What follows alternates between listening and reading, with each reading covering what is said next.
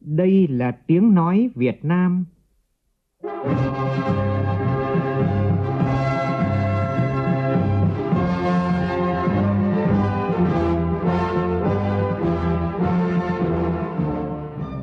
là tiếng nói Việt Nam, phát thanh từ Hà Nội, thủ đô nước Cộng hòa xã hội chủ nghĩa Việt Nam.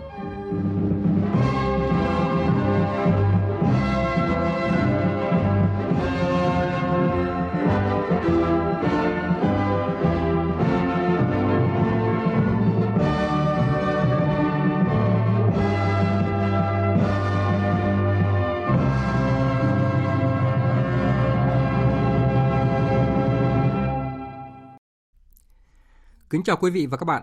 Mời quý vị và các bạn nghe chương trình Thời sự chiều của Đài Tiếng nói Việt Nam với những nội dung chính sau đây.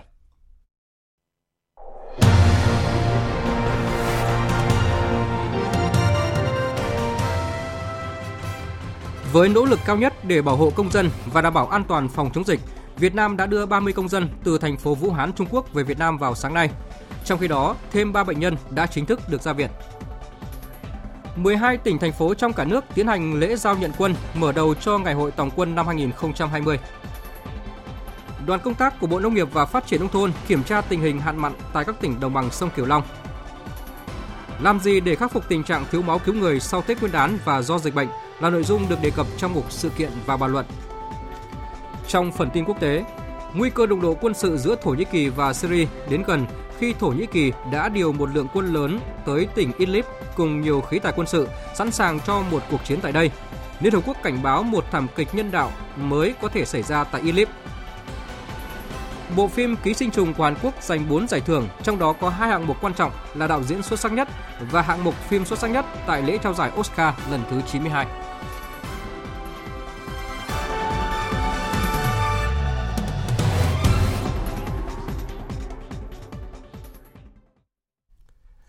Bây giờ là nội dung chi tiết. Sáng nay tại nhà Quốc hội khai mạc phiên họp thứ 42 Ủy ban Thường vụ Quốc hội. Phiên họp diễn ra từ hôm nay đến hết ngày mai. Phản ánh của phóng viên Phương Thoa. Tại phiên họp, Ủy ban Thường vụ Quốc hội sẽ cho ý kiến về luật sửa đổi bổ sung một số điều của luật xử lý vi phạm hành chính, việc ban hành nghị định hướng dẫn việc thực hiện cơ chế tạm quản theo Công ước Istanbul, cho ý kiến việc chuẩn bị năm Chủ tịch Đại hội đồng Liên nghị viện ASEAN lần thứ 41, xem xét quyết định việc sắp xếp các đơn vị hành chính cấp xã, cấp huyện tại 6 tỉnh, thành phố trực thuộc Trung ương và cho ý kiến về các vấn đề còn ý kiến khác nhau của dự án luật sửa đổi bổ sung một số điều của luật tổ chức Quốc hội. Đề cập đến vấn đề dịch bệnh diễn biến phức tạp trong những ngày đầu năm mới, Chủ tịch Quốc hội Nguyễn Thị Kim Ngân nhấn mạnh, trong những ngày qua, chính phủ cũng đã khẩn trương chủ động để vừa chỉ đạo công việc triển khai phát triển kinh tế xã hội theo nghị quyết của Quốc hội cùng với chỉ đạo kiểm soát dịch bệnh viêm đường hô hấp cấp nCoV Ủy ban Thường vụ Quốc hội ờ, theo dõi và đánh giá rất cao tinh thần trách nhiệm, tận tụy cũng như những cái hành động quyết liệt, kịp thời, chủ động của chính phủ và các cơ quan liên quan cũng như các địa phương. À, Quốc hội, Ủy ban Thường vụ Quốc hội vẫn luôn sẵn sàng sát cánh cùng chính phủ và cả hệ thống chính trị trong cuộc chiến chống dịch này và vừa chống dịch vừa triển khai để thực hiện nhiệm vụ phát triển kinh tế xã hội và chúng ta cần chú ý là không để dịch chồng dịch. Tiếp đó, các thành viên của Ủy ban Thường vụ Quốc hội cho ý kiến về luật sửa đổi bổ sung một số điều của luật xử lý vi phạm hành chính. Một số bày tỏ băn khoăn và đặt câu hỏi về mức phạt tiền hình sự có phải luôn cao hơn mức phạt tiền hành chính không? Về tiêu chí xác định mức nào để xử lý và so với luật hình sự thì sửa đổi mức phạt đã đồng bộ chưa? Trả lời vấn đề này, Bộ trưởng Bộ Tư pháp Lê Thành Long cho rằng các cái quy định về à, xử phạt vi phạm hành chính và các cái chế tài hành chính cũng như hình sự thì đều phải được quy định trong à, pháp luật hành chính và pháp luật hình sự. Cái chủ thể thi hành của hành chính và hình sự đều là cá nhân và tổ chức pháp nhân. Khi xem xét đến cái à, điểm riêng và cái đặc thù vậy là cái gì là cái mà nó nhấn về phần hành chính và phần hình sự ấy, thì có một cái điểm cơ bản mà nó từ gốc chúng ta cần phải xác định rõ đấy là cái mức độ nguy hiểm của hành vi xã hội của cái hành vi nó tạo ra. Trước cái này chúng ta tiếp cận theo cái hướng là hành chính thì nhẹ hơn, hình sự về mức độ. Là thực tế một số nước và cái pháp luật của một số nước mà tôi nghiên cứu, hầu như tất cả các hành vi vi phạm đều được xử lý bằng con đường tư pháp. Thế còn đấy đối với những cái vi phạm hành chính ở nhỏ nhỏ ở ngoài, thì người ta cho là phạt vi cảnh và cái này giao cho thẩm quyền cho cơ quan hành chính. Và sau này chúng ta cứ theo cái mạch cho đến bây giờ chúng ta sửa đổi cái luật này, chưa gộp nó vào một cái mạch theo cái hướng vi phạm và phải xử lý theo một cách nó nhất quán, nó tổng thể. Đa số thành viên của Ủy ban Thường vụ Quốc hội nhất trí việc tăng mức phạt tiền tối đa trong một số lĩnh vực. Đề nghị nghiên cứu đánh giá kỹ lưỡng hơn việc tăng mức phạt tiền tối đa trong từng lĩnh vực. Chỉ tăng mức phạt tiền tối đa trong trường hợp thực sự cần thiết, có cơ sở và phải được đánh giá tác động cụ thể, bảo đảm tương xứng với mức độ nguy hiểm của từng nhóm hành vi vi phạm, bảo đảm tính tổng thể trong mối tương quan với các lĩnh vực khác và thẩm quyền xử phạt của các chức danh trong lĩnh vực đó. Phó Chủ tịch Quốc hội Phùng Quốc Hiển cho rằng Tôi là tôi đồng tình là phải nâng cao cái mức xử phạt. Thứ hai là chúng ta cũng phải chỉ rất rõ ra là những lĩnh vực nào mà vi phạm mà đang là có cái dấu hiệu mà thấy cần phải gian đe thì tôi cũng đồng tình. Nhưng mà theo tôi thì là nên đưa thành những cái khoản riêng để cho nó rõ. Nhiều khi nó lẫn lộn vào những cái nhóm chung thì nó khó. Ví dụ như vấn đề bây giờ vấn đề là an toàn giao thông, vi phạm về giao thông là tương đối là phổ biến thì phải chăng là bây giờ cái mức này chúng ta phải ở mức cao hơn. Đề cập về thẩm quyền xử phạt, Chủ tịch Quốc hội Nguyễn Thị Kim Ngân cho rằng việc sửa đổi tên chức danh trong thẩm quyền xử phạt cho phù hợp với tên cơ quan đơn vị trong bộ máy nhà nước và bổ sung các chức danh mới có thẩm quyền xử phạt vi phạm hành chính là cần thiết. Tuy nhiên cần làm rõ căn cứ sự cần thiết bổ sung đối với từng chức danh để tăng tính thuyết phục và đồng bộ. Chiều nay xem xét quyết định việc sắp xếp các đơn vị hành chính cấp xã, cấp huyện tại một số tỉnh thành phố trực thuộc trung ương là Thái Bình, Lào Cai, Hà Nội, Cần Thơ, Khánh Hòa và Cao Bằng. Ủy ban Thường vụ Quốc hội đề nghị việc sắp xếp cần chú ý đến các yếu tố đặc thù như truyền thống lịch sử, yêu cầu đảm bảo quốc phòng, an ninh, phát triển kinh tế xã hội và quá trình tổ chức lấy ý kiến nhân dân trên địa bàn các huyện thực hiện sắp xếp cần thực hiện dân chủ. Phóng viên Lại Hoa phản ánh. Theo tờ trình của chính phủ, đề nghị của các tỉnh, thành phố, tỉnh Thái Bình thực hiện sắp xếp 47 đơn vị hành chính cấp xã. Đối với tỉnh Lào Cai, số lượng đơn vị hành chính cấp xã thực hiện sắp xếp là 19 đơn vị. Các tỉnh, thành phố còn lại là thành phố Hà Nội sắp xếp 5 đơn vị hành chính cấp xã, thành phố Cần Thơ 3 đơn vị cấp xã, tỉnh Khánh Hòa 1 đơn vị cấp huyện và 2 đơn vị cấp xã và tỉnh Cao Bằng sắp xếp 2 đơn vị cấp huyện và 76 đơn vị cấp xã. Tại phiên họp, các ý kiến tán thành với các phương án sắp xếp đơn vị hành chính cấp huyện, cấp xã và phương án sắp xếp kiện toàn tổ chức bộ máy bố trí, sắp xếp đội ngũ cán bộ, công chức trong hệ thống chính trị, những người hoạt động không chuyên trách ở cấp xã của các tỉnh thành phố như đã nêu trong đề án của chính phủ. Tuy nhiên, cho ý kiến về việc sắp xếp đơn vị hành chính cấp huyện, cấp xã của tỉnh Cao Bằng, Chủ tịch Hội đồng Dân tộc của Quốc hội Hàng Ngọc Chiến đề nghị chưa sát nhập hai huyện là huyện Trà Lĩnh và huyện Trùng Khánh – những cái vấn đề này á, thì đề nghị phải cân nhắc rất là kỹ. Thế bây giờ thì chúng ta chỉ căn cứ vào diện tích với dân số không đối với một tỉnh biên giới miền núi vùng dân tộc như thế là có yên không? Hay là đến lúc nào đó lại lại lại chúng ta nhập vào lại phải tách ra? Mà trong khi đó thì quan điểm của chúng ta là gì? Củng cố phòng thủ từ khi chưa nguy và phải nâng cao cái năng lực phòng thủ tại chỗ. Tại phiên họp, Ủy ban pháp luật đề nghị chính phủ báo cáo thêm về việc tham khảo lấy ý kiến các cơ quan chuyên môn trong việc đảm bảo yêu cầu về quốc phòng an ninh trên địa bàn và làm rõ yếu tố đặc thù về vị trí địa lý, điều kiện tự nhiên của việc sát nhập các cặp huyện như kết luận của Ủy ban Thường vụ Quốc hội để thấy được những thuận lợi, những nét tương đồng cũng như những khó khăn khi thực hiện việc sáp nhập đơn vị hành chính. Do còn ý kiến khác nhau và chưa thống nhất về quan điểm, Ủy ban Thường vụ Quốc hội đề nghị tiếp tục xem xét cho ý kiến về nội dung này vào phiên họp sáng mai 11 tháng 2. Chiều nay, Phó Chủ tịch nước Đặng Thị Ngọc Thịnh đã đến thăm làm việc với Tổng cục 2 Bộ Quốc phòng. Tin của phóng viên Việt Cường. Phó Chủ tịch nước bày tỏ niềm tự hào và cảm động trước lịch sử, quá trình phát triển hào hùng của tình báo quốc phòng. Qua gần 75 năm xây dựng, chiến đấu, trưởng thành, lực lượng tình báo quốc phòng đã tuyệt đối chung với Đảng, hiếu với dân, liên tục trưởng thành, tiến bộ, hoàn thành xuất sắc mọi nhiệm vụ được Đảng, Nhà nước giao phó. Phó Chủ tịch nước cho rằng Tổng cục 2 đã tập trung xây dựng, củng cố, kiện toàn tổ chức lực lượng theo hướng cách mạng, chính quy, tinh nhuệ, đảm bảo sự phát triển lâu dài vững chắc, nội bộ đoàn kết, vững vàng, kiên định, đội ngũ cán bộ giữ vững bản lĩnh chính trị, lập trường, quan điểm, thể hiện năng lực tốt, quyết tâm cao trong thực hiện nhiệm vụ. Tổng cục 2 luôn coi trọng công tác xây dựng đảng bộ, giữ vững nguyên tắc tổ chức, nguyên tắc sinh hoạt, chăm lo xây dựng đảng bộ cả về chính trị, tư tưởng, tổ chức và đạo đức. Nhấn mạnh, Đảng, Nhà nước, nhân dân luôn đặt niềm tin vào tình báo quốc phòng. Phó Chủ tịch nước Đặng Thị Ngọc Thịnh yêu cầu tình báo quốc phòng tiếp tục phát huy, thể hiện vai trò vị trí quan trọng của mình, thực hiện có hiệu quả cao nghị quyết số 48 của Bộ Chính trị về tăng cường sự lãnh đạo của Đảng đối với công tác tình báo trong tình hình mới. Theo đó, tin tức cần phải kịp thời, chính xác, mang tính chiến lược, hiệu quả cao, phục vụ hai nhiệm vụ xây dựng và bảo vệ Tổ quốc. Cán bộ, nhân viên, chiến sĩ của Tổng cục cần không ngừng nỗ lực phấn đấu, hoàn thành tốt và xuất sắc nhiệm vụ.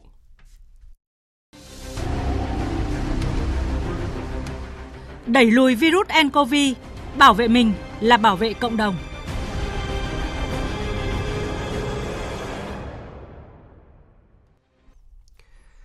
cần chuẩn bị đầy đủ và dự phòng các thiết bị vật tư, trang thiết bị sẵn sàng đáp ứng yêu cầu phòng chống dịch và quán triệt việc đảm bảo cách ly tốt trên cả nước.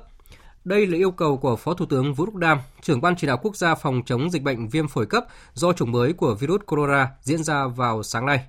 Phóng viên Nguyễn Hằng phản ánh. Tại cuộc họp, các thành viên ban chỉ đạo đã tập trung thảo luận về các nội dung bảo đảm các điều kiện đón công dân Việt Nam từ vùng dịch về nước, tổ chức công tác cách ly, bảo đảm vật tư, trang thiết bị y tế phòng chống dịch bệnh, triển khai sản xuất kit thử xét nghiệm, dự báo diễn biến tình hình dịch bệnh, lưu thông hàng hóa, nghiên cứu sản xuất vaccine phòng chống nCoV, bảo đảm an toàn dịch tễ tại những điểm tập trung đông người như danh thắng, cơ sở thờ tự.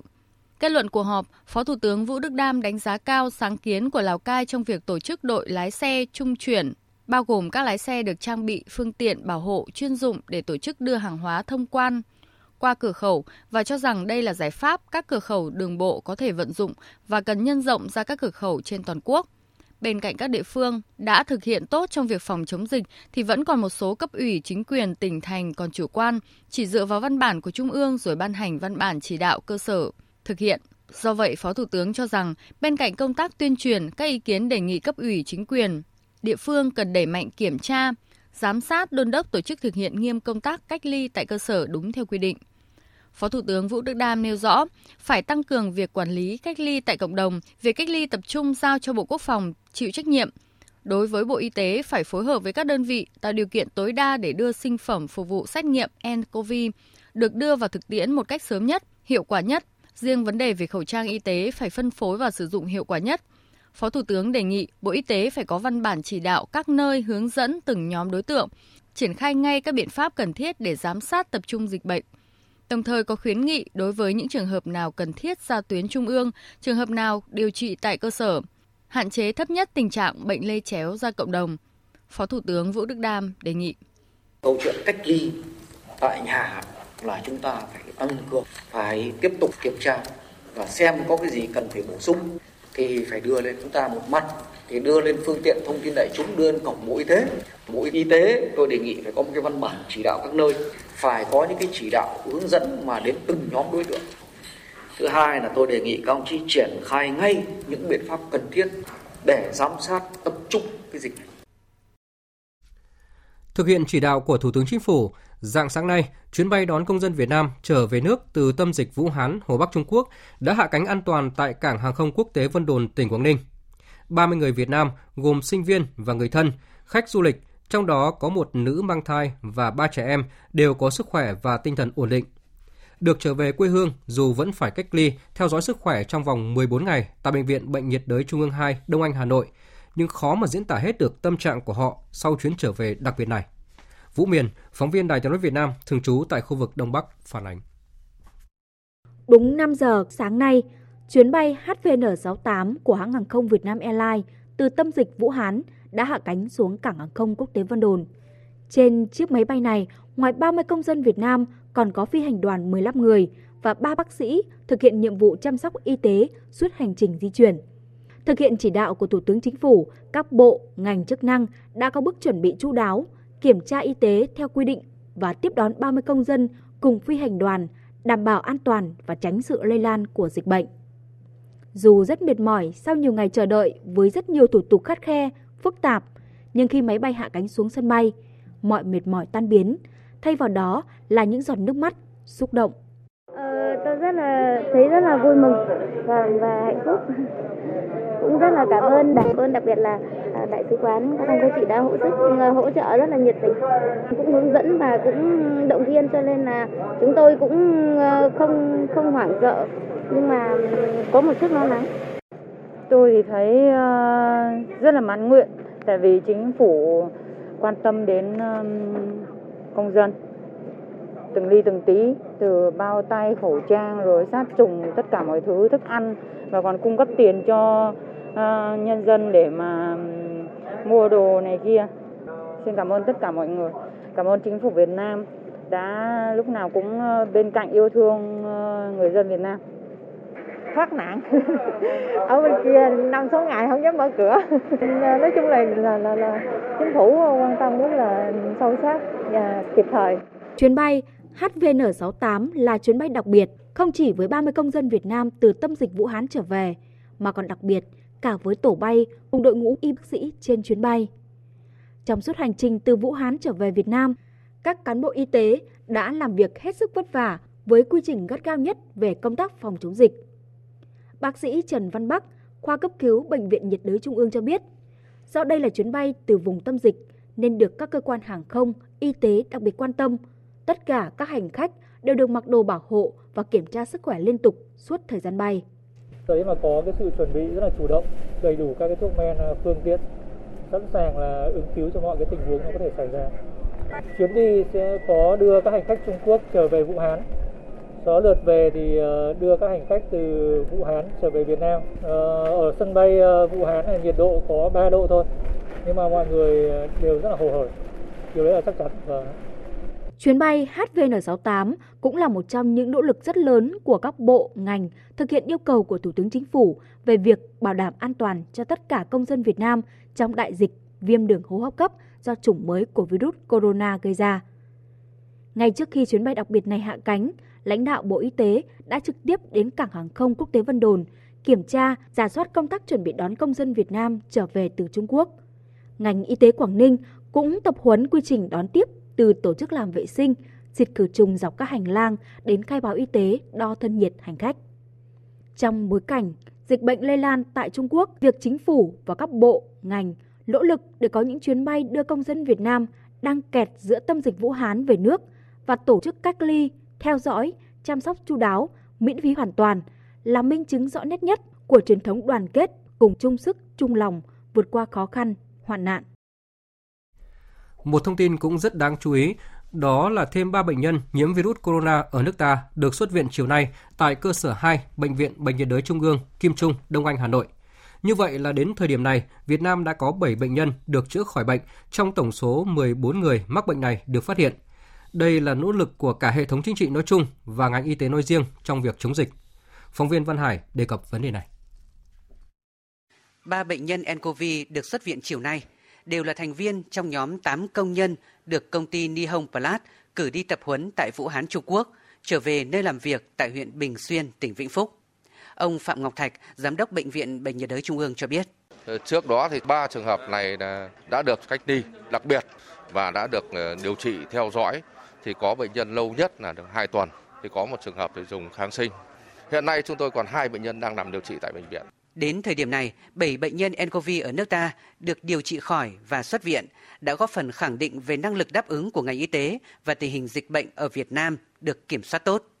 Qua đây, cũng góp phần xóa tan những nghi ngại hoang mang không đáng có của nhiều người và đẩy lùi những thông tin không đúng sự thật trên mạng xã hội. Tâm sự của bệnh nhân từ Công Phương được xuất viện chiều nay cho thấy rõ hơn điều đó. Sau khi chúng em trở về từ Vũ Hán Trung Quốc, có biểu hiện là ho và sốt. Trong thời gian đó thì là chúng em và gia đình cũng là lo lắng rất là nhiều, rất là sốc. Nhưng mà khi được đưa vào bệnh viện cách ly điều trị, được rất nhiều sự quan tâm chăm sóc của các y bác sĩ. Hôm nay thật sự rất là vui mừng và xin cảm ơn các y bác sĩ của bệnh viện nhiệt đới cơ sở 2 rất là nhiều. Theo Thứ trưởng Bộ Y tế Đỗ Xuân Tuyên, những bệnh nhân e nCoV khác đang được điều trị tại các cơ sở y tế, sức khỏe cũng tiến triển tốt, kể cả tại bệnh viện tuyến huyện. Điều đó cho thấy phương châm điều trị tại chỗ của Bộ Y tế phù hợp với tình hình dịch bệnh hiện nay, chủ yếu là những ca bệnh thể nhẹ. Quan điểm trong ờ, vấn đề điều trị các bệnh truyền nhiễm nguy hiểm thì ờ, bệnh xảy ra ở khu vực nào, địa phương nào thì chúng ta tiến hành cách ly thu dung điều trị tại đó. Chờ những trường hợp bệnh nhân vượt cái khả năng điều trị ở tuyến dưới thì mới vận chuyển đưa lên tuyến trên để điều trị. Bởi vì trong quá trình ờ, vận chuyển rất dễ là lây lan bệnh tật ra cộng đồng. Ngoài năng lực đáp ứng về điều trị, cập nhật mới quy trình chẩn đoán, Việt Nam còn triển khai đồng bộ các biện pháp khoanh vùng xử lý ổ dịch. Hàng trăm người có biểu hiện bệnh tiếp xúc gần với bệnh nhân đến hoặc trở về từ vùng dịch đã và đang được cách ly theo 4 cấp. Ông Kỳ Đông Park, trưởng đại diện Tổ chức Y tế Thế giới tại Việt Nam cho rằng Việt Nam đã phát hiện sớm các ca bệnh, đồng thời làm tốt công tác cách ly và quản lý ca bệnh. Tôi đặc biệt ghi nhận công tác cách ly bệnh nhân và những người nghi nhiễm bệnh hoặc có nguy cơ nhiễm bệnh. Đây là nỗ lực hết sức lớn lao từ cấp trung ương tới địa phương và sự phối hợp chặt chẽ giữa các cơ sở điều trị và hệ thống y tế dự phòng để làm tốt việc khoanh vùng dập dịch. Với quyết tâm không để bệnh viêm phổi cấp do chủng mới virus corona lây lan ra cộng đồng, sáng nay bệnh viện giã chiến có quy mô 300 giường phục vụ công tác phòng chống dịch bệnh này chính thức đi vào hoạt động tại ấp Bầu Đưng, xã Nhuận Đức, huyện Củ Chi, thành phố Hồ Chí Minh. Phóng viên Mai Cát thông tin. Bộ Tư lệnh thành phố chịu trách nhiệm triển khai khu cách ly tập trung của thành phố tại bệnh viện giã chiến bên trong trường quân sự thành phố tại xã Nhuận Đức, huyện Củ Chi. Sở Y tế chịu trách nhiệm xây dựng bộ khung quản lý tại khu cách ly tập trung, xây dựng quy trình tiếp nhận, quy trình tổ chức hoạt động đảm bảo theo hướng dẫn của Bộ Y tế. Trong giai đoạn đầu, bệnh viện bệnh nhiệt đới sẽ chịu trách nhiệm chính thức về nhân lực chuyên môn, Bộ Tư lệnh thành phố sẽ điều động nhân lực phục vụ ngoài chuyên môn, sau đó lần lượt các bệnh viện thành phố và bệnh viện quận huyện sẽ cử các bác sĩ điều dưỡng luân phiên tới công tác tại bệnh viện giã chiến tùy thuộc vào tình hình diễn biến dịch bệnh trên địa bàn thành phố. Do bệnh viện giã chiến có vị trí rất gần bệnh viện huyện Củ Chi, nên bệnh viện huyện Củ Chi là bệnh viện tham gia hỗ trợ nhân lực bác sĩ điều dưỡng cho bệnh viện bệnh nhiệt đới trong giai đoạn đầu mới triển khai bệnh viện giã chiến. Trung tá bác sĩ Đặng Quang Nhật, chủ nhiệm quân y, Bộ Tư lệnh thành phố cho biết. Trước mắt thì bệnh chiến sẽ tiếp nhận những người được cách ly hoặc những bệnh nhân ở các địa phương, quận huyện có triệu chứng sốt hoặc ho là có thể đưa lên bệnh viện giả chiến. Bởi vì khác với các khu cách ly địa phương, bệnh viện giả chiến là vừa cách ly mà vừa điều trị Trước diễn biến phức tạp của dịch bệnh do virus corona gây ra, Bộ Văn hóa Thể thao và Du lịch đã quyết định hoãn khai mạc năm du lịch quốc gia 2020 Hoa Lư. Lịch khai mạc sẽ được chuyển sang thời điểm thích hợp. Trước đó, ban tổ chức đã gửi giấy mời đại biểu các cơ quan trung ương và đại biểu các tỉnh thành phố dự lễ khai mạc năm du lịch quốc gia Hoa Lư Ninh Bình vào ngày 22 tháng 2. Thưa quý vị và các bạn, tại Trung Quốc thì Ủy ban Y tế và Sức khỏe quốc gia nước này vừa ghi nhận thêm 97 ca tử vong mới vì bệnh viêm phổi cấp do virus corona gây ra. Trước tình hình này, Tổng Giám đốc Tổ chức Y tế Thế giới WHO, ông Ghebreyesus cảnh báo rằng các trường hợp được xác nhận nhiễm chủng mới của virus corona mới lây truyền từ những người chưa từng đến Trung Quốc có thể chỉ là phần nổi của tảng băng chìm. Biên tập viên Anh Tuấn tổng hợp thông tin. Trong nội dung đăng tải trên mạng Twitter, Tổng Giám đốc Tổ chức Y tế Thế giới Ghebreyesus lưu ý đã có một số trường hợp đáng lo ngại lây nhiễm virus corona từ những người chưa bao giờ đến Trung Quốc. Việc chỉ phát hiện một số ít trường hợp như vậy cho thấy có thể sự lây nhiễm rộng hơn ở các nước ngoài Trung Quốc. Theo ông Ghebreyesus, hiện sự lây nhiễm virus corona ở ngoài Trung Quốc dường như ở mức độ chậm nhưng có thể sẽ tăng tốc. Ông nhấn mạnh, mục tiêu của thế giới vẫn là ngăn chặn dịch, song tất cả các nước cần phải tận dụng những cơ hội được tạo ra từ chiến lược ngăn chặn để chuẩn bị đối phó với khả năng virus xâm nhập. Trong khi đó, tại Trung Quốc hôm nay hàng triệu lao động đã trở lại làm việc sau đợt kỳ lễ kéo dài nhằm kiềm chế sự lây lan dịch bệnh viêm đường hô hấp cấp do chủng mới của virus corona gây ra. Ông Nhậm Kiến Linh, Phó Giám đốc công ty Skyhub cho biết. Hiện công nhân của chúng tôi đã bắt đầu đi làm. Để đối phó với dịch bệnh, chúng tôi đã thành lập một nhóm giám sát, chuyên phòng ngừa và sẵn sàng đối phó với bất kỳ trường hợp nghi nhiễm bệnh nào. Cùng với việc các công ty mở cửa trở lại, hôm nay một số hoạt động công cộng bắt đầu trở lại bình thường. Các đường phố tại Bắc Kinh, Thượng Hải có lưu lượng giao thông nhiều hơn đáng kể so những ngày qua tại thành phố Quảng Châu, thủ phủ tỉnh Quảng Đông, miền Nam Trung Quốc, cũng thông báo bắt đầu nối lại hoạt động giao thông công cộng bình thường từ ngày hôm nay. Một thông tin tích cực là trong khi dịch viêm phổi cấp do chủng mới của virus corona gây ra vẫn đang diễn biến phức tạp trên thế giới, hôm nay các nhà khoa học Australia đã được thêm tiến triển mới khi tìm ra sự thay đổi của virus này cũng như là yếu tố giúp sớm phát triển phát hiện virus ngay trong giai đoạn chưa xuất hiện triệu chứng. Giám đốc Sở Y tế bang New South Wales Brad Hazard cho biết, trong thời gian tới, nhóm nghiên cứu sẽ chia sẻ kết quả này với Tổ chức Y tế Thế giới, các nhà nghiên cứu và các bác sĩ quốc tế để các bên cùng hợp tác đẩy nhanh quá trình tìm ra loại thuốc có thể khống chế virus corona thế hệ mới. Thời sự VOV, nhanh, tin cậy, hấp dẫn. Chương trình thời sự chiều nay tiếp tục với các nội dung đáng chú ý khác. Hôm nay, đoàn công tác do Bí thư Trung Đảng, tranh án Tòa án Nhân dân tối cao Nguyễn Hòa Bình làm trưởng đoàn đã có buổi làm việc với lãnh đạo chủ chốt Tòa án Nhân dân, Công an tỉnh và khối nội chính của tỉnh Hà Giang. Tại buổi làm việc, Bí thư Trung ương Đảng, tranh án Tòa án Nhân dân tối cao Nguyễn Hòa Bình đánh giá cao những kết quả đạt được của Tòa án Nhân dân hai cấp của tỉnh Hà Giang, đồng thời đề nghị năm 2020, Tòa án Nhân dân tỉnh Hà Giang tiếp tục nâng cao chất lượng xét xử, xây dựng đội ngũ cán bộ Tòa án Nhân dân hai cấp liêm chính chuyên nghiệp. Nói chuyện với các cán bộ chiến sĩ công an tỉnh Hà Giang, Bí thư Trung ương Đảng Nguyễn Hòa Bình đề nghị mỗi cán bộ chiến sĩ công an tỉnh Hà Giang luôn phát huy tốt tinh thần trách nhiệm nêu gương, tính tiên phong gương mẫu trong phát huy tốt tinh thần trách nhiệm trong toàn lực lượng công an nhân dân, quyết tâm hoàn thành xuất sắc mọi nhiệm vụ được Đảng và nhân dân giao phó. Trao đổi với lãnh đạo chủ chốt của khối nội chính của tỉnh Hà Giang, Bí thư Trung ương Đảng Tranh án Tòa án nhân dân tối cao Nguyễn Hòa Bình đề nghị các cơ quan đơn vị trong khối nội chính cần tiếp tục đổi mới, nâng cao chất lượng công tác nội chính và phòng chống tham nhũng, Nhân dịp này, Bí thư Trung ương Đảng, Tranh án Tòa án Nhân dân tối cao Nguyễn Hòa Bình cùng đoàn công tác đã tới dân hoa, thắp hương tưởng niệm các anh hùng liệt sĩ tại Nghĩa trang Liệt sĩ Quốc gia Vị Xuyên và thắp hương tưởng nhớ các liệt sĩ tại Đài Hương 468, thôn Nạm Ngặt, xã Thanh Thủy, huyện Vị Xuyên. Tại Hà Nội, hôm nay Cục gìn giữ hòa bình Việt Nam thuộc Bộ Quốc phòng khai mạc khóa huấn luyện giảng viên vận hành trang bị công binh hạng nặng trong khuôn khổ chương trình đối tác 3 bên năm nay của Liên Hợp Quốc tại Việt Nam. Thượng tướng Nguyễn Chí Vịnh, Thứ trưởng Bộ Quốc phòng dự lễ khai mạc diễn ra từ hôm nay đến ngày 14 tháng 3, khóa huấn luyện nhằm trang bị nâng cao trình độ kiến thức, kỹ năng vận hành, bảo dưỡng, khắc phục sự cố các trang bị công binh hạng nặng cho các học viên của Việt Nam và các nước trong khu vực châu Á. Qua đó hỗ trợ nâng cao năng lực triển khai nhanh và hiệu quả hoạt động của đơn vị công binh tham gia hoạt động gìn giữ hòa bình tại địa bàn phái bộ Liên Hợp Quốc. Đây cũng là hoạt động góp phần huấn luyện, đào tạo các sĩ quan, quân nhân chuyên nghiệp có khả năng làm giảng viên, huấn luyện viên cho lực lượng tham gia hoạt động gìn giữ hòa bình Liên Hợp Quốc và sẵn sàng tham gia làm giảng viên cho các khóa huấn luyện quốc tế trong tương lai nếu được lựa chọn. Đồng thời, khóa huấn luyện góp phần tuyên truyền về hình ảnh, vai trò, năng lực của Việt Nam trong đóng góp vào các hoạt động gìn giữ hòa bình của Liên Hợp Quốc. Từ hôm nay đến ngày 13 tháng 2, thanh niên trong cả nước nô lực lên đường tổng quân trong không khí tưng bừng, hôm nay 12 tỉnh thành phố trong cả nước đã tiến hành lễ giao nhận quân mở đầu cho ngày hội tổng quân năm nay. Ghi nhận của phóng viên Nguyên Nhung. Ngay trong ngày đầu tiên, lễ giao quân đã diễn ra trong không khí trang trọng, an toàn, thắm đượm tình quân dân tại 12 tỉnh, thành phố, đó là Cao Bằng, Lạng Sơn, Bắc Cạn, Bắc Giang, Bắc Ninh, Thái Nguyên, Đà Nẵng, Quảng Nam, Phú Yên, Khánh Hòa, Gia Lai và Đắk Lắk.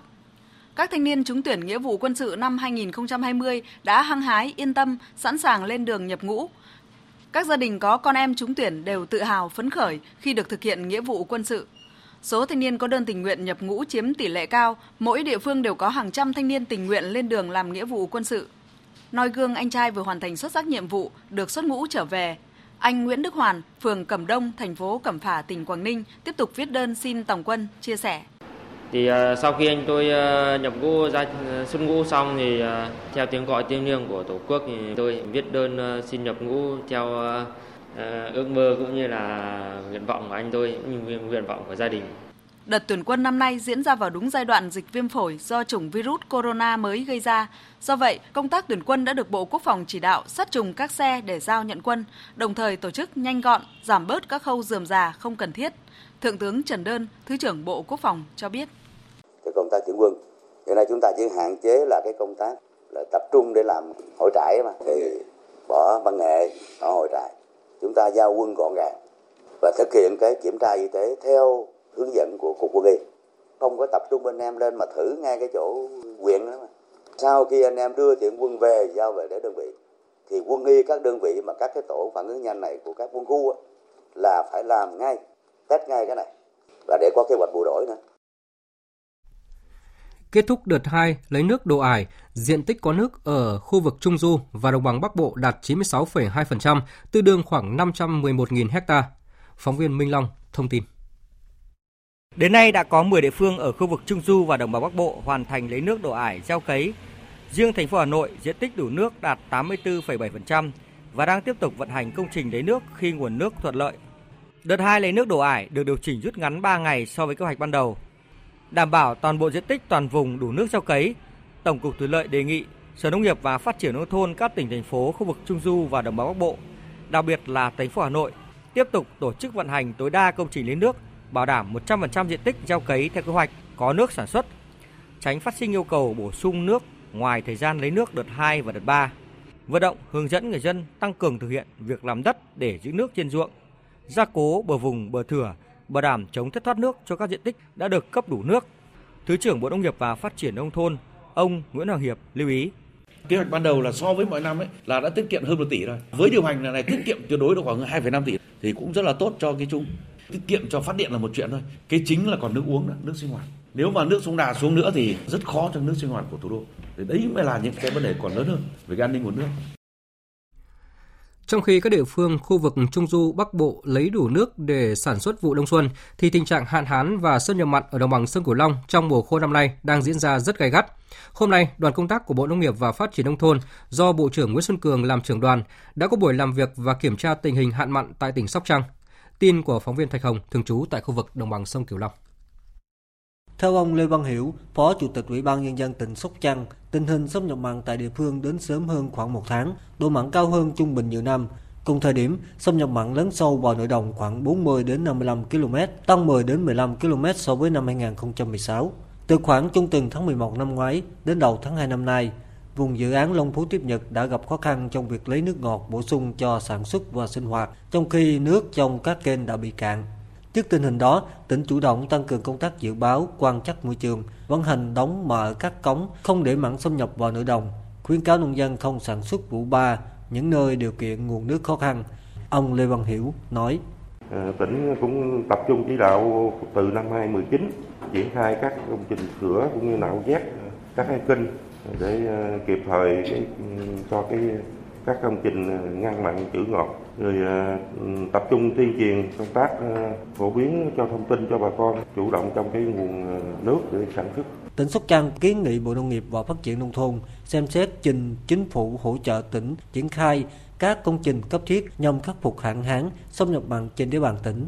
Bộ trưởng Nguyễn Xuân Cường đánh giá cao những giải pháp ứng phó hạn mặn mà Sóc Trăng đã triển khai trong thời gian qua, đồng thời đề nghị tỉnh cần chỉ đạo đưa các giống lúa ngắn ngày để bà con chủ động bố trí sản xuất, thay đổi cơ cấu cây trồng thích ứng với điều kiện hạn mặn, không nên vội vàng xuống giống tôm nước lợ mà phải theo dõi chặt chẽ tình hình quan trắc Bộ trưởng Nguyễn Xuân Cường cũng lưu ý tỉnh Sóc Trăng cần linh hoạt trong thực hiện các giải pháp trong cung cấp nước sinh hoạt, tuyệt đối không để hộ nào bị thiếu nước ngọt.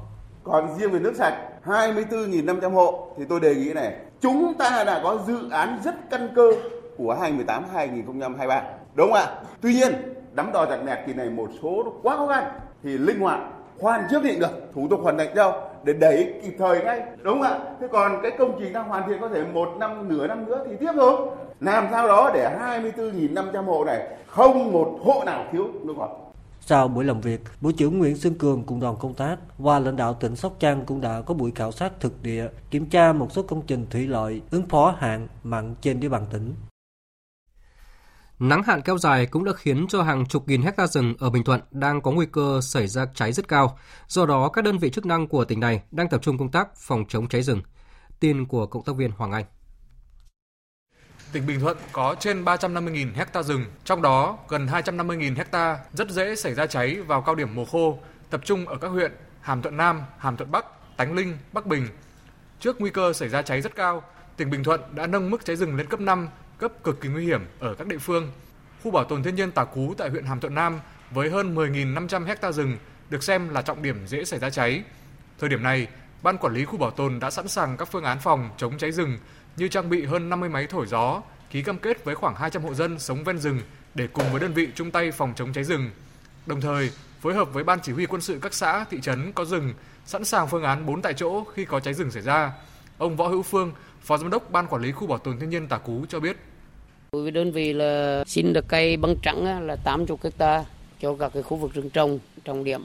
Và đốt được là một băng cành lửa là 105 105 ờ, hecta. Hiện nay công tác phòng cháy là hoàn thành hoàn thành tất. Hoàn xong rồi, thì hiện nay anh em còn tăng cường tất cả các lượng thường trực 24 đến 24 phát hiện kịp thời các điểm cháy. Nếu như có điểm cháy thì huy động toàn bộ lực lượng để dập dập tắt không không chế ngay không để cho lan lan rộng ảnh hưởng đến tài nguyên ờ, môi trường rừng.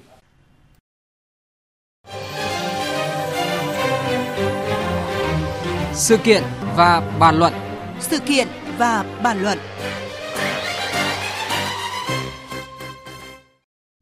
Thưa quý vị và các bạn, Dịch viêm đường hô hấp cấp do chủng mới của virus corona gây ra đang gây ra mối lo lắng khác, đó là tình trạng thiếu máu cứu chữa bệnh nhân. Sau Tết Nguyên đán và do dịch bệnh, tình trạng thiếu máu cho điều trị phẫu thuật, phẫu thuật tại các bệnh viện càng trầm trọng hơn. Máu lại không thể dự trữ nhiều vì có hạn sử dụng rất ngắn nên các kho máu lớn của cả nước đang trong tình trạng cạn kiệt. Đội ngũ y bác sĩ vừa căng mình cứu chữa bệnh nhân, vừa phải hiến máu của mình để kịp thời cứu chữa bệnh nhân. Hiến máu cứu người, một giọt máu cho đi, một cuộc đời ở lại là chủ đề của một sự kiện và bàn luận ngay sau đây với vị khách mời là tiến sĩ Trần Ngọc Quế, Phó Giám đốc Trung tâm Máu Quốc gia, Viện Huyết học Truyền máu Trung ương. Xin mời biên tập viên Thanh Trường và vị khách mời. Xin chào và cảm ơn tiến sĩ Trần Ngọc Quế đã nhận lời tham gia một sự kiện và bàn luận cùng chúng tôi ạ. Trước hết ông có thể cho biết tổng quan nhất về tình trạng thiếu máu tại các bệnh viện hiện nay đang ở mức độ nào ạ?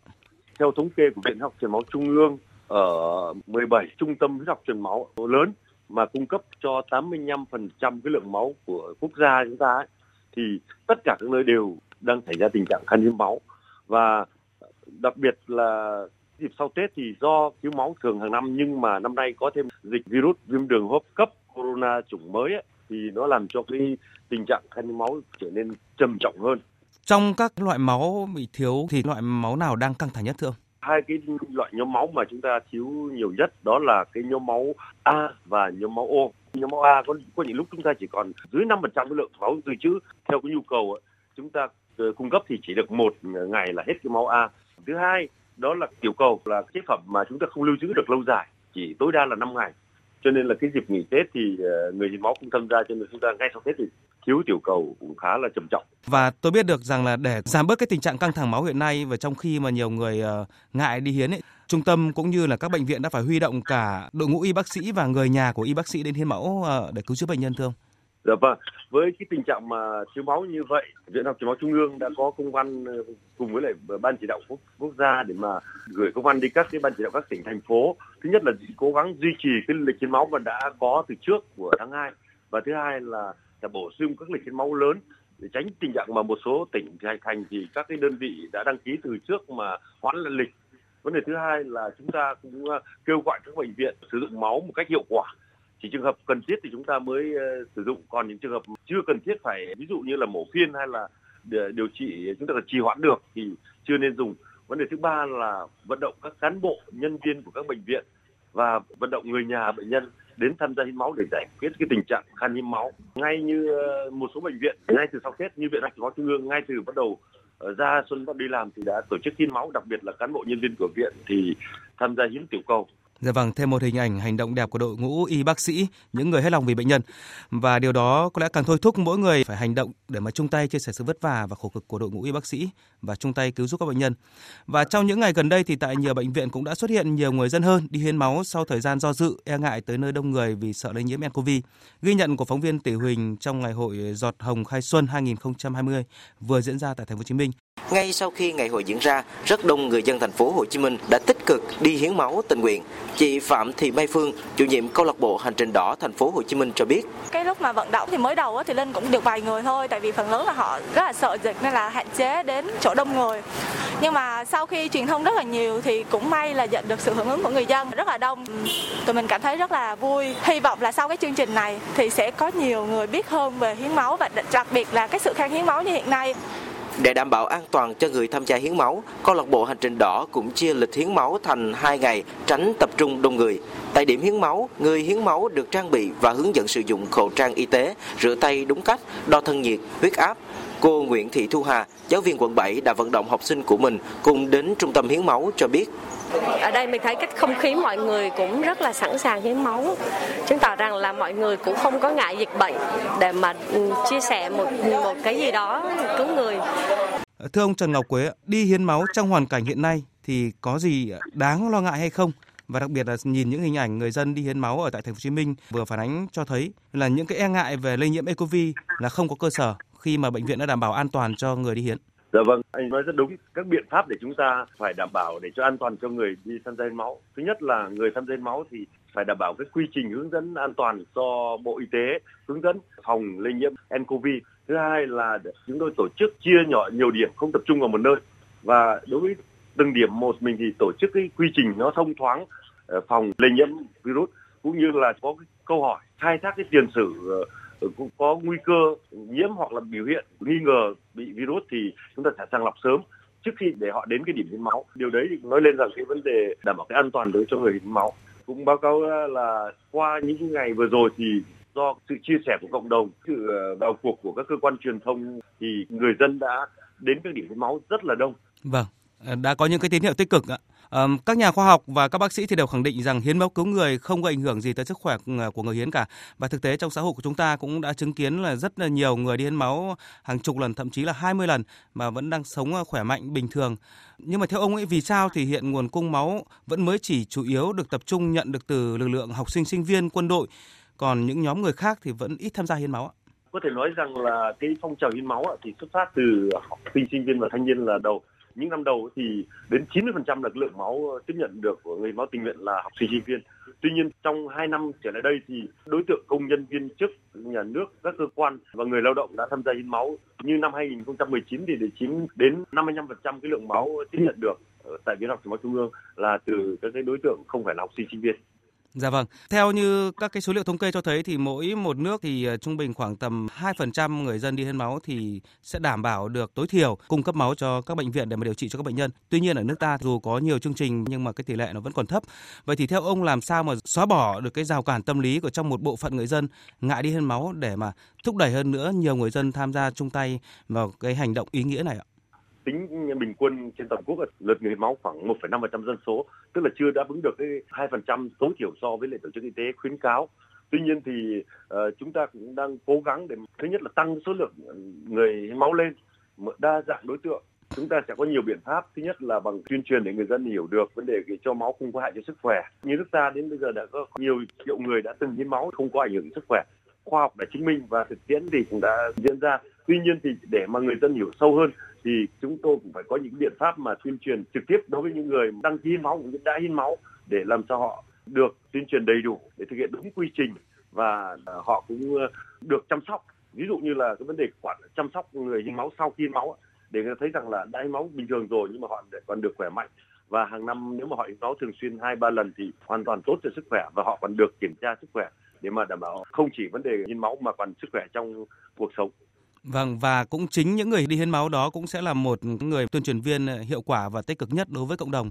Dạ vâng, rất là đúng ạ. Xin cảm ơn tiến sĩ Trần Ngọc Quế, Phó Giám đốc Trung tâm Máu Quốc gia, Viện Huyết học Truyền máu Trung ương với những thông tin vừa rồi. À, thưa quý vị, như vị khách mời vừa phân tích, các bệnh viện trung tâm hiến máu đảm bảo đầy đủ về điều kiện trang thiết bị bảo hộ cũng như là vệ sinh đảm bảo an toàn tuyệt đối cho người hiến. Một giọt máu cho đi, một cuộc đời ở lại. Rất mong mỗi chúng ta hãy thể hiện hành động nghĩa cử cao đẹp của mình cùng chung tay hỗ trợ cộng đồng hiến giọt máu của mình để cứu chữa các bệnh nhân đang điều trị và cần máu. Quý vị và các bạn đang nghe chương trình Thời sự chiều của Đài Tiếng nói Việt Nam. Trước khi đến với phần tin quốc tế, biên tập viên Phương Anh sẽ chuyển đến quý vị và các bạn một số thông tin thời tiết đáng chú ý. Thưa quý vị và các bạn, miền Bắc duy trì mưa rét vào đêm và sáng sớm khoảng 1-2 ngày tới, sau đó thì trời hừng nắng ấm vào thời điểm trưa chiều, khô ráo hơn do lượng mưa giảm và chỉ còn xảy ra mưa nhỏ ở một vài nơi. Riêng vào thời điểm sáng sớm thì sương mù vẫn còn xuất hiện nhiều, làm cho tầm nhìn giảm mạnh. Do đó các phương tiện di chuyển trên đường cần chú ý quan sát. Tuy nhiên nồng độ ô nhiễm trong không khí vẫn được cảnh báo ở các khu vực đô thị. Để tránh bụi và các loại ô nhiễm lơ lửng trong không khí, mọi người vẫn nên đeo khẩu trang khi ra ngoài đường và những nơi đông người. Nam Trung Bộ, Tây Nguyên và Nam Bộ trời lại ít mưa và lượng mưa chỉ phổ biến dưới 10 mm. Người dân khu vực này cần đề phòng khô hạn. Nền nhiệt trung bình trong khoảng từ 24 đến 34 độ. Vào cuối tháng này, ở khu vực Đông Nam Bộ có khả năng xuất hiện nắng nóng diện rộng. Phần tin thời sự quốc tế hôm nay uh, bắt đầu bằng ờ, điểm nóng của Trung Đông. Quân đội Israel hôm nay tuyên bố là quân đội của nước này đã tấn công vào các địa điểm của phong trào Hamas ở giải Gaza sau khi một quả đạn pháo được bắn từ khu vực này vào Israel. Phóng viên Ngọc Thạch đưa tin từ Trung Đông. Tuyên bố cho biết quân đội đã đột kích một số mục tiêu liên kết với Hamas ở phía nam giải Gaza và cho rằng đây là các địa điểm huấn luyện, cơ sở hạ tầng quân sự của Hamas. Cuộc tấn công này nhằm đáp trả vụ phóng tên lửa từ giải Gaza về phía Israel tối hôm qua. Vụ tấn công khiến hàng trăm người tị nạn phải sơ tán. Cuộc tấn công của người Palestine nhằm vào Israel đã tăng lên sau khi Tổng thống Mỹ Donald Trump ngày 28 tháng 1 tiết lộ kế hoạch thế kỷ nhằm giải quyết cuộc xung đột giữa Israel và Palestine, nhưng đã bị phía Palestine từ chối. Người Palestine yêu cầu thành lập một quốc gia độc lập với vùng đất bờ Tây, giải Gaza và Đông Jerusalem. Trong diễn biến liên quan, hôm nay một phái đoàn Ai Cập đã tới giải Gaza trong nỗ lực hạ nhiệt căng thẳng sau khi Israel lại không kích các vị trí của Hamas nhằm đáp trả việc các tay súng của nhóm này phóng một vật thể bay vào nhà nước Do Thái.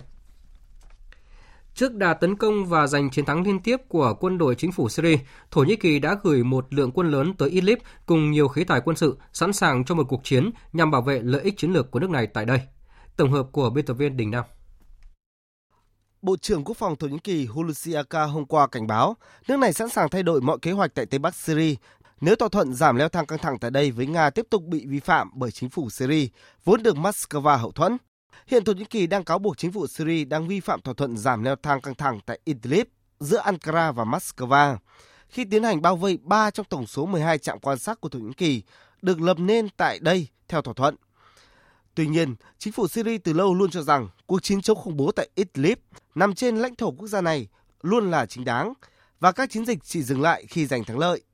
Với chính phủ Syria, giải phóng hoàn toàn lãnh thổ quốc gia là sứ mệnh thiêng liêng. Hiện đã có những va chạm quân sự đầu tiên giữa Nga và Thổ Nhĩ Kỳ. Hai ngày nay, Thổ Nhĩ Kỳ đã điều hàng trăm xe quân sự tới Idlib, chở theo nhiều binh sĩ và khí tài quân sự tăng cường cho Idlib, nâng tổng số xe quân sự được điều thêm tới khu vực này là 1.000 xe. Trước căng thẳng leo thang giữa các bên tại Syria, Liên Hợp Quốc đã cảnh báo một thảm kịch nhân đạo mới tại Idlib, vốn đã khiến nửa triệu dân tại đây phải sơ tán từ đầu tháng 12 năm 2019. Hôm qua, Đức Giáo hoàng Francisco đã kêu gọi các bên tại Syria kiềm chế căng thẳng và tìm kiếm đối thoại. Những tin tức không vui liên tiếp đến từ khu vực Tây Bắc Syria, đặc biệt cảnh nhiều phụ nữ và trẻ em bị buộc phải di tản vì thực trạng leo thang quân sự. Tôi xin đưa ra lời kêu gọi chân thành của mình tới cộng đồng quốc tế và tất cả các nước liên quan hãy sử dụng công cụ ngoại giao, đối thoại và đàm phán, tuân thủ luật nhân đạo quốc tế để bảo vệ cuộc sống và số phận của người dân. Chúng ta hãy cầu nguyện cho người dân Syria yêu dấu.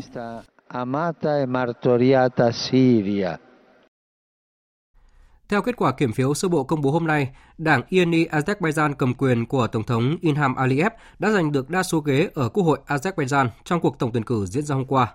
Tin của phóng viên Đài tiếng nói Việt Nam thường trú tại Liên bang Nga. Tại cuộc họp báo diễn ra hôm nay, người đứng đầu Ủy ban quan sát của Tổ chức Hợp tác Thượng Hải, Phó Tổng Thư ký của tổ chức này, Serali Zonen tuyên bố, cuộc bầu cử quốc hội trước thời hạn ở Azerbaijan đã diễn ra hợp pháp, minh bạch và dân chủ. Theo kết quả kiểm 87% số phiếu ở 4.823 điểm bầu cử, thì đảng Yani Azerbaijan, tức là Azerbaijan mới, do Tổng thống Ilham Aliyev đứng đầu đã giành được 65 trong 125 ghế tại Quốc hội của nước Cộng hòa. Hơn 5 triệu cử tri Azerbaijan đã đi bỏ phiếu để lựa chọn 125 đại biểu vào Quốc hội từ hơn 1.300 ứng cử viên thuộc 19 đảng phái. Cuộc bầu cử này theo kế hoạch sẽ được tổ chức vào tháng 11 năm nay, nhưng đầu tháng 12 năm ngoái, Tổng thống Inham Aliyev đã ký sắc lệnh giải tán quốc hội và tổ chức bầu cử trước thời hạn sau khi chính các đại biểu tuyên bố cần đổi mới thành phần của cơ quan lập pháp. Kết quả chính thức của cuộc bầu cử dự kiến được công bố vào ngày 26 tháng 3 tới đây. Sáng nay theo giờ Việt Nam, lễ trao giải Oscar lần thứ 92 diễn ra tại nhà hát Dolby Los Angeles của Mỹ. Đây là giải thưởng điện ảnh hàng năm do Viện Hàn lâm Khoa học và Nghệ thuật Điện ảnh Mỹ tổ chức nhằm vinh danh những thành tựu xuất sắc của nền điện ảnh thế giới. Bất ngờ lớn đã xảy ra tại Oscar năm nay khi mà bộ phim Ký sinh trùng của đạo diễn người Hàn Quốc Bong Joon-ho đã giành được 4 giải thưởng, trong đó có hai hạng mục quan trọng là đạo diễn xuất sắc nhất và hạng mục phim xuất sắc nhất. Biên tập viên Anh Tuấn tổng hợp thông tin. Bộ phim Ký sinh trùng chính thức giành ngôi cao nhất tại hạng mục phim xuất sắc. Đây là bộ phim đầu tiên không sử dụng ngôn ngữ chính là tiếng Anh có được vinh quang này. Ngoài ra, đạo diễn Bong Joon-ho cũng đạt giải thưởng danh giá đạo diễn xuất sắc nhất Chiến thắng này đã đưa tên tuổi của đạo diễn Bong Joon-ho trở thành nhà làm phim đương đại Hàn Quốc xuất sắc nói riêng và cả châu Á nói chung. Đạo diễn Bong Joon-ho cho biết.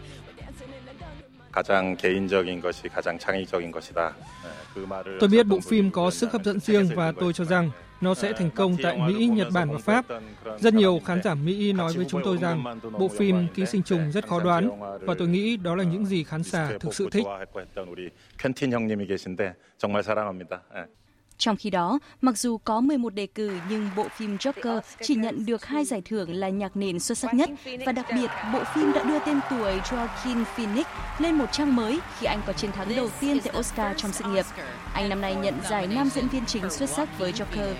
Không có bất ngờ tại hạng mục nữ diễn viên chính xuất sắc nhất nhờ vai diễn Judy Garland trong tác phẩm tiểu sử Judy Ginny Zellweger có tượng vàng Oscar thứ hai trong sự nghiệp.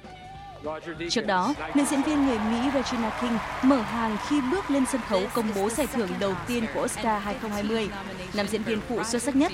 Không ngoài dự đoán, Brad Pitt có được tượng vàng Oscar đầu tiên trong sự nghiệp của mình nhờ vai chàng diễn viên đóng thế Cliff Booth trong phim Once Upon a Time in Hollywood.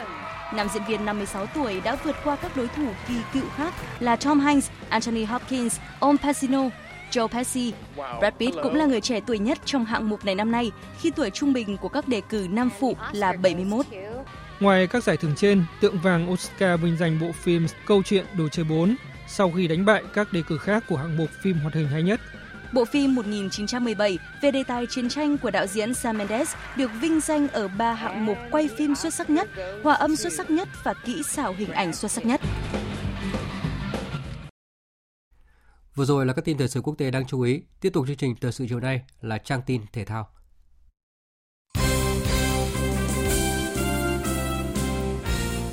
Thưa quý vị và các bạn, chiều nay tại trụ sở Liên đoàn bóng đá Việt Nam diễn ra lễ tổng kết các giải Futsal HD Bank 2019 và lễ ký kết hợp tác tổ chức các giải Futsal 2020-2022 giữa Liên đoàn bóng đá Việt Nam VFF và Đài Tiếng nói Việt Nam VOV. Tới dự lễ có ông Nguyễn Thế Kỷ, Ủy viên Trung ương Đảng, Tổng giám đốc Đài Tiếng nói Việt Nam, ông Lê Khánh Hải, Thứ trưởng Bộ Văn hóa Thể thao và Du lịch, Chủ tịch VFF, ông Nguyễn Thành Đô, Phó Chủ tịch Hội đồng Quản trị Ngân hàng HD Bank. Tại buổi lễ, ông Lê Hoài Anh, Tổng thư ký Liên đoàn bóng đá Việt Nam, đồng trưởng ban tổ chức các giải Futsal quốc gia đã trình bày báo cáo công tác chuyên môn tại các giải Futsal HD Bank 2019 và kế hoạch tổ chức các giải Futsal HD Bank năm 2020. Khẳng định công tác tổ chức các giải đấu ngày càng chuyên nghiệp, chất lượng, góp phần thúc đẩy phong trào Futsal trong nước phát triển. Đồng thời, việc tổ chức các giải Futsal sinh viên đồng hành cũng mở ra sân chơi lành mạnh cho giới trẻ, góp phần giúp các huấn luyện viên tìm kiếm bổ sung lực lượng cho các đội bóng. Ông Lê Hoài Anh nhấn mạnh Ờ, trước tiên thì thay mặt cho Liên đoàn bóng đá Việt Nam, chúng tôi ờ, xin cảm ơn ờ, Đài Tiếng nói Việt Nam vì đã phối hợp cùng Liên đoàn bóng đá Việt Nam tổ chức giải Futsal vô địch quốc gia cũng như giải Futsal cúp quốc gia trong 3 năm vừa qua với sự tài trợ nhà tài trợ HD Bank. Thông qua các phương tiện truyền thông của mình thì Đài Tiếng nói Việt Nam đã có cái sự hỗ trợ về mặt kỹ thuật với các kênh thông tin và sự hợp tác của cơ quan báo chí để à, đưa các cái trận đấu tiếp cận tốt hơn với người hâm mộ và góp phần quảng bá hình ảnh của Futsal Việt Nam một cách sâu rộng hơn trên phạm vi cả nước và quốc tế. Thì à, chính vì vậy thì à, trong thời gian tới, VFF và VOV quyết định tiếp tục đồng hành để phối hợp tổ chức giải Futsal quốc gia trong 3 năm là 2020-2022.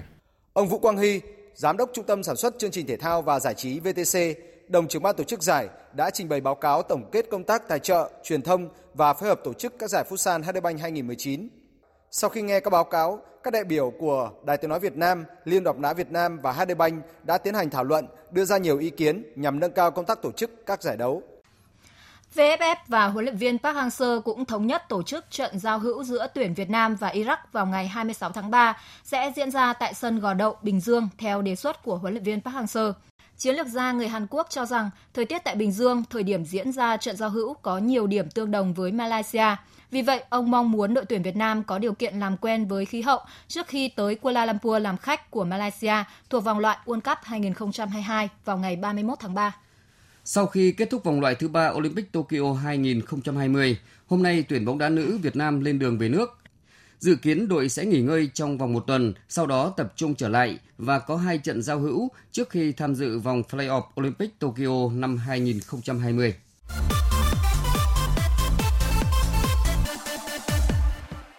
Đêm qua và dạng sáng nay mùng 10 tháng 2 tiếp tục diễn ra các trận đấu tại giải bóng đá vô địch quốc gia hàng đầu châu Âu. Ở trận đấu thuộc vòng 26 giải ngoại hạng Anh, chủ nhà Sheffield United nhập cuộc chạch choạc và thủng lưới trước ở phút 13, nhưng sau đó lấy lại thế trận rồi ghi hai bàn để thắng ngược lại Bournemouth 2-1. Thắng trận này, Sheffield được 39 điểm, vươn lên vị trí thứ 5 trên bảng xếp hạng, còn Bournemouth có 26 điểm, đứng thứ 16. Tại vòng 23 giải vô địch quốc gia Tây Ban Nha La Liga, cả Real Madrid và Barcelona cùng giành chiến thắng để tiếp tục chia nhau hai vị trí đầu bảng. Nếu như Barca phải rượt đuổi tỷ số mệt nhọc mới vượt qua được Real Betis 3-2, thì Real Madrid thắng đậm Osasuna 4-2. Còn tại vòng 23 giải vô địch quốc gia Italia Serie A, Inter Milan đã có trận đấu xuất sắc và đánh bại đối thủ cùng thành phố là AC Milan với tỷ số 4-2. Thắng trận này, Inter được 54 điểm như Juventus và chia nhau hai vị trí đầu bảng. Dự báo thời tiết Phía Tây Bắc Bộ có mưa vài nơi, gió nhẹ, trời rét, nhiệt độ từ 13 đến 23 độ, có nơi dưới 11 độ. Phía Đông Bắc Bộ đêm và sáng có mưa nhỏ, mưa phùn và sương mù. Riêng khu đồng bằng trưa chiều hưởng nắng, gió Đông Bắc đến Đông cấp 2, cấp 3, trời rét, vùng núi có nơi rét đậm, nhiệt độ từ 14 đến 23 độ, vùng núi 11 đến 14 độ, vùng núi cao có nơi dưới 10 độ. Các tỉnh từ Thanh Hóa đến Thừa Thiên Huế có mưa nhỏ vài nơi. Riêng phía Bắc sáng sớm có nơi có sương mù, trưa chiều hưởng nắng, gió Bắc đến Tây Bắc cấp 2, cấp 3, phía Bắc trời rét, nhiệt độ từ 15 đến 24 độ. Các tỉnh ven biển từ Đà Nẵng đến Bình Thuận có mưa rào vài nơi, gió Đông Bắc cấp 2, cấp 3, nhiệt độ từ 21 đến 27 độ. Tây Nguyên đêm có mưa rào vài nơi, ngày nắng gió nhẹ, nhiệt độ từ 17 đến 29 độ. Nam Bộ đêm có mưa rào vài nơi, ngày nắng, gió Đông Bắc cấp 2, cấp 3, nhiệt độ từ 22 đến 34 độ. Khu vực Hà Nội đêm và sáng có mưa phùn và sương mù, gió Đông Bắc đến Đông cấp 2, cấp 3, trời rét, nhiệt độ từ 15 đến 22 độ. Dự báo thời tiết biển, Bắc Vịnh Bắc Bộ và Nam Vịnh Bắc Bộ có mưa vài nơi, tầm nhìn xa trên 10 km, gió Đông Bắc đến Đông cấp 4. Vùng biển từ Quảng Trị đến Quảng Ngãi, Cà Mau đến Kiên Giang có mưa vài nơi, tầm nhìn xa trên 10 km, gió Đông Bắc cấp 4, cấp 5. Vùng biển từ Bình Định đến Ninh Thuận, Bình Thuận đến Cà Mau, đêm và sáng có mưa rào rải rác, tầm nhìn xa trên 10 km, giảm xuống 4 đến 10 km trong mưa. Đêm nay và sáng mai có gió Đông Bắc cấp 6, giật cấp 8 biển động, từ chiều mai gió giảm dần. Khu vực Bắc và Nam Biển Đông có mưa vài nơi, tầm nhìn xa trên 10 km, gió Đông Bắc cấp 5, riêng phía Đông Bắc và phía Tây đêm nay và sáng mai, gió Đông Bắc cấp 6, giật cấp 8, biển động. Khu vực giữa Biển Đông và khu vực quần đảo Hoàng Sa thuộc thành phố Đà Nẵng có mưa rào và rông vài nơi, tầm nhìn xa trên 10 km, gió Đông Bắc cấp 5.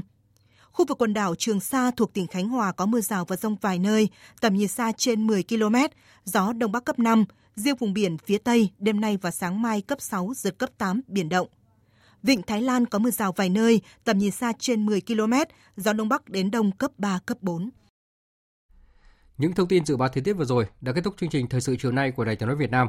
Chương trình do các biên tập viên Nguyễn Cường, Minh Châu và Nguyễn Hằng thực hiện với sự tham gia của phát thanh viên Mạnh Cường và kỹ thuật viên Thu Hằng.